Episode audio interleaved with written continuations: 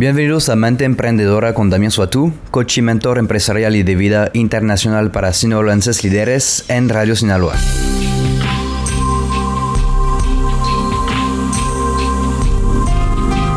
Hoy vamos a platicar de por qué los negocios fracasan.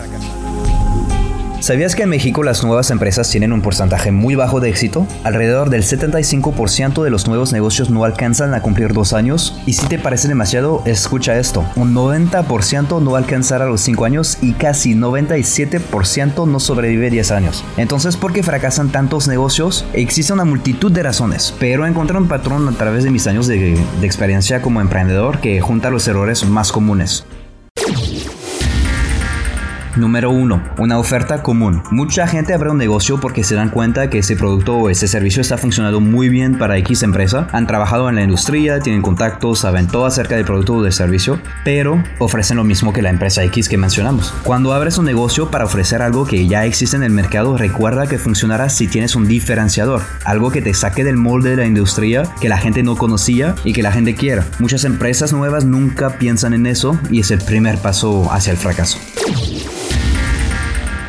Número 2. La gestión de ingresos. Es importante tener una noción bien clavada en tu cabeza. El dinero de tu empresa no es tu dinero. Se llama persona moral por algo. Mucha gente trata la cuenta de su empresa como su propia alcancía. Hay una multitud de responsabilidades cuando tienes un negocio y el primero son tus proveedores, tus empleados, inversionistas y el gobierno. Nunca olvides que si no puedes pagar uno de estos, los demás sufrirán y tu negocio se va a morir. Ese error de administración de los ingresos es sumamente recurrente en, en los negocios que fracasan, especialmente en los negocios jóvenes.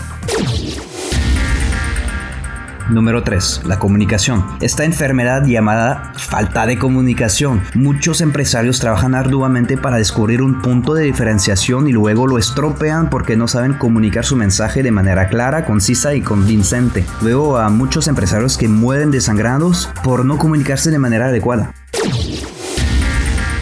Número 4. Ruptura de liderazgo, autosabotaje. Lo ves eso todo el tiempo en los medios eh, con atletas eh, con un, talento increíble y se, va, se van al fondo. Es muy doloroso ver el autosabotaje de personas como por ejemplo Lance Armstrong, Mike Tyson, que no lograron un éxito realmente notable debido a sus malas decisiones a pesar de tener un talento increíble. Ahora, no puedes ver los nombres de los emprendedores que caen muy duro en los títulos de New York Post o El Debate, Milenio, Entrepreneur, pero la razón del fracaso muchas veces es exactamente la misma, autosabotaje a través de toma de decisiones extremadamente pobres y habilidades de liderazgo débiles.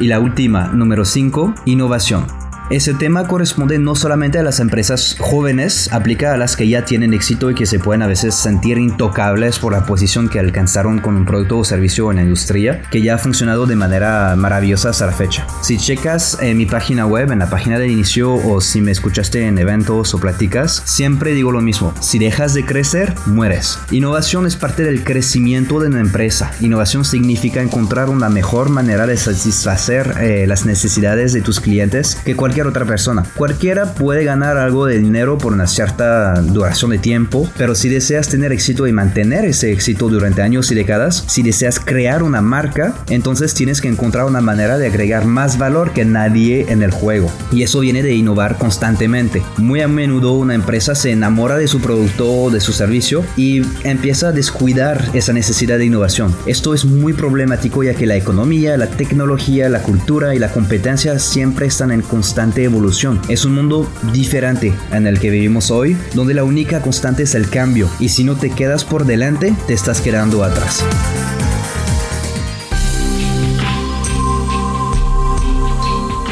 Si quieres leer más acerca de mis recomendaciones y consejos, te invito a seguirme en mis redes sociales, Damien Soitou, se escribe Damien Soy o seguir mi blog en mi página web, damiensoitou.com. Eh, puedes contratarme o cualquiera de los coaches que trabajan para mi programa a través de la página también o marcando al 55 11 07 05 34.